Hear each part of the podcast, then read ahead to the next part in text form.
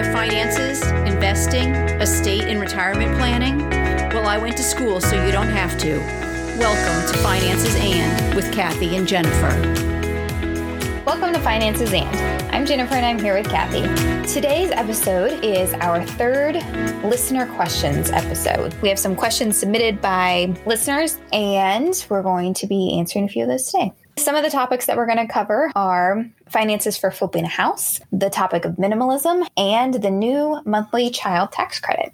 Where can you find resources to flip a house? You can get a loan. And according to Investopedia, one of our favorite sites, it costs more money to flip a house than to buy one. Lenders often believe that flipping is more risky with especially with inexperienced flippers and so they don't offer the traditional conventional loans we might get for our mortgage. Those conventional loans can be hard to get for flippers. And so it's recommended that you get something called hard money loans. They're not bound by the same real estate guidelines as a conventional mortgage. They actually lend money without the same requirements and also hold the first lien like a mortgage loan would have, like a bank. So then in that case, they still own your home until the loan is repaid. You can find lenders online and they can lend you up to 90% of the loan to cost ratio. And that's solved by taking the loan amount, dividing that by the construction costs. So if you require $200,000 loan, they can provide you $160,000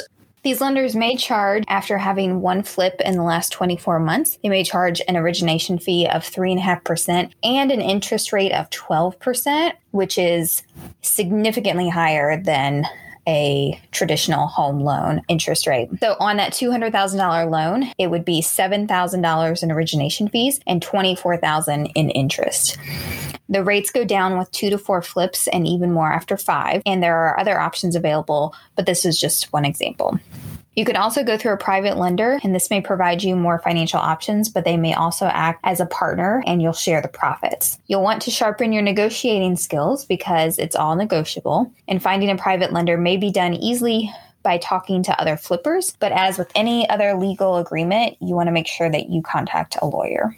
The reason that that rate is so high at 12% is that unlike a typical mortgage where you can get something 2 or 3%, is that that loan you're only going to have for a few months where a mortgage loan you're going to have 15 to 30 years. So they're charging more knowing that they're not going to have a lot of time to get money in interest. So they're going to charge you more upfront. There's also crowdfunding options, which means there's a large group of people providing each a small amount of money. There are specific flipping sites as well ground floor, Patch of Land, and Fund That Flip. Of course, there are different drawbacks and benefits to each of these, so just make sure you're doing your research if that's the way you want to go. Our next question was about the inverted yield curve and what is it? The inverted yield curve is when long term debt bonds have lower yields or pays out a lower payment than short term instruments with the same risk. Long term debt generally pay out more because you're lending out your money by buying the bond of the US Treasury for a longer period of time than a short term bond why does it matter about this yield curve? It's been considered an indication of an economic recession for the country, and it's been a really good predictor of it. However, last year we actually had an inversion in February, and there was no downturn. Now, clearly 2020 had other challenges for us, but the expected economic crisis of 2020 did not occur. We also had an interesting question on a money mindset. And much like a growth mindset, where you always start with the idea that something can be done, the money mindset has you state your financial abilities are within your reach. Like all things, it takes work to grow, but it is what drives your decisions about your saving, spending, and handling money. Along the same lines as our mental accounting that we covered in episode 33 and financial therapy in episode number 18, we are programmed by our experiences as children and generally follow them through adulthood. But having a money mindset says, I can help others through giving, or I can spend and still save. Really, it's having a positive outlook about money. And in all aspects, even when it's hard, you keep that positive mindset. Dave Ramsey suggests five ways to improve your money mindset. Read books, or I suggest listening to podcasts. But by reading and listening, you're going to continually expand your understanding and your comfort about money is going to grow the more you listen and read, you can actually also find groups that you can discuss finances with and continue your interest in whatever topics of finances that you have. He also suggests looking at your own relationship with money, like Kathy mentioned in episode 18, and find why you feel the way you do about money, and then find ways to make changes to those aspects that you don't like. Giving is another way to improve your mindset by knowing you're doing good for others, it can help you increase your desire to have more money so that you can help other people. The idea is that you're moving from selfish to selfless with your money. And that's really a great step forward. Yeah, definitely. Also plan for retirement, maybe even dream dreaming about it. The more that you can picture specific ideas that you want for yourself, the better your chance for actually saving for them and being able to save for them. Your passion can certainly drive your abilities it makes sense. I mean, if you want to go traveling and you start dreaming about the countries or places that you want to travel, it makes it far more tangible and reachable to be able to save your money so that you can go do those things versus I'm just saving my money for retirement. I don't know what that is, but I'm just saving my money for retirement. So the more you can have a goal, the easier it is to reach that goal. Mm-hmm. Finally, believe in yourself and your ability for success. It's not the only way to make your goals come true, but believing is a great way to begin. Be your own cheerleader and you can win. Next up, we had a question from, from listener AD, and she asked, Why do I get a notice from my mortgage lender telling me I owe more in my escrow account? I've been paying my mortgage on time. Well, that increase in your bill is due to property tax fluctuations. The mortgage company collects your property tax and holds it for you in escrow. They do this because those tax bills can be rather large, and the lender doesn't want you to not be able to come up with the whole amount when it's due. Their vested interest is in you being able to keep making your monthly payments. To make sure that you can pay that bill, they're going to take that amount that you owe in taxes and divide it up by the number of payments you have a year, generally 12 or monthly, so that you're making equal monthly payments towards that property tax. When your county publishes the new tax rate, you may owe more or less than you did last year. The lender will often give you two options if you owe more pay the difference in a lump sum or spread that new amount over 12 months. When you spread it out, though, it might also come with an additional fee. So make sure that you are aware of how much you're actually going to be paying if they ask you to spread it out over 12 months. That sum payable in a lump sum, though, as long as it's part of what you can do in your spending plan, is a good idea because you won't have any additional fees. And that can save you money in the long run. Other reasons your payment may go up or down include if your homeowner's insurance is being forced on you by the lender if you do not have your own policy. This probably will only cover the structure of the home, not your belongings. So be sure that you are fully aware as to what is covered.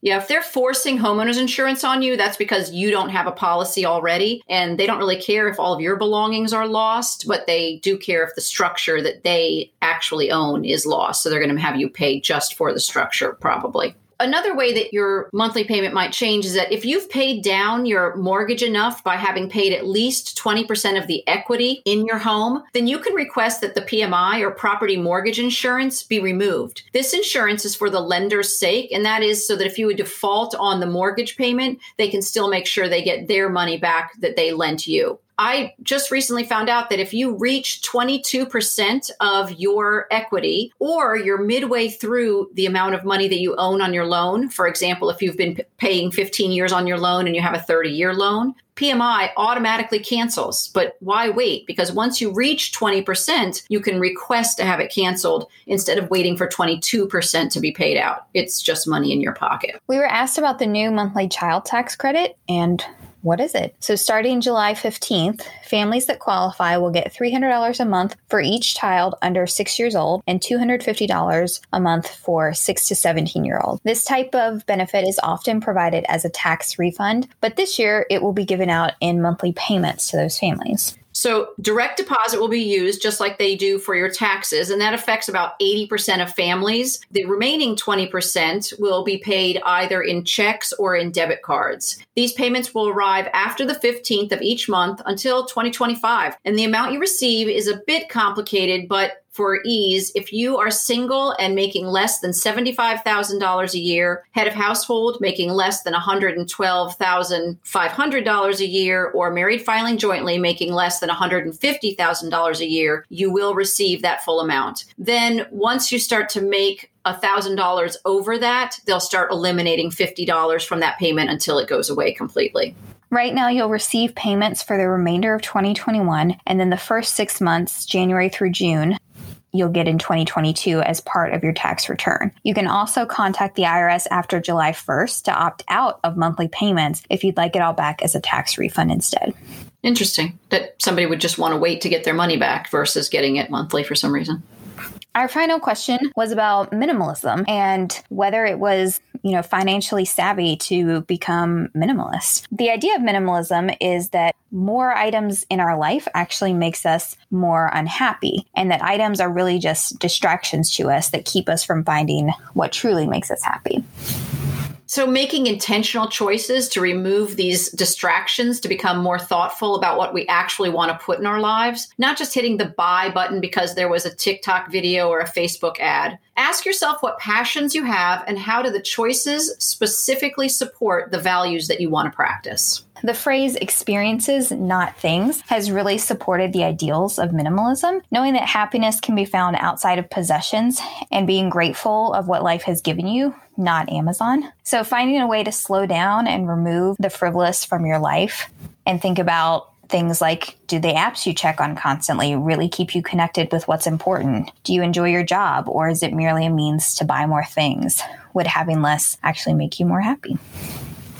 you know, finally, the consideration is if the items that you're buying are robbing you of your retirement. If you can't state that you're going to be able to retire comfortably, your collection of things may be something that you want to change. Bankrate says that about 20% of working Americans don't save anything for retirement, emergencies, or other financial goals. And those who do might put away only 10%, which is not a realistic amount for most people to live on unless you plan on making drastic changes in retirement. And I, I just think that with minimalism, there's certainly extreme levels of minimalism. And by wanting to have more minimalism in your life doesn't mean you have to go to all those extremes. It could just mean that you're thinking more intentionally and being really intentional about what you bring into your house and how it's going to serve you and thinking about your long term goals like retirement and whether or not those are going to serve you in those goals just saying being intentional makes me think back to the whole idea of the money mindset and that money mindset is it is that the positive way I want to be thinking about things? And if it's not, I can positively state that I don't need to buy these extra things. And really, like you just said, it's not a matter of, well, I'm getting rid of everything and living in a box now. Mm-hmm. It's, it's more, is this going to bring me joy? Am I going if I'm going to buy this thing, should I be getting rid of something else that's in the house to, you know, take its place? So just being considerate of what's being brought in versus just like I said, hitting buy because you can. Yeah, exactly. I think we could all benefit from that. Anything else? That's all. Well, thanks for listening to Finances and Listener Questions number three. We know you chose to listen and we're grateful. If you enjoyed this episode, please follow or subscribe for free in your podcast provider and then share your favorite episode with a friend. Finally, consider leaving a review because it helps bring financial education to others and it helps people find us more easily. Please let us know what questions you'd like answered, like the people today, or any other topics that you'd like us to cover by going to our website at financesand.net and leaving a message. You can find our infographics there and right here in the show notes. Finances and does not provide tax or legal advice, and nothing in this podcast is to be construed as such. Always consult a tax, accounting, or legal professional for advice in your specific situation. Remember, I went to school, so you don't have to.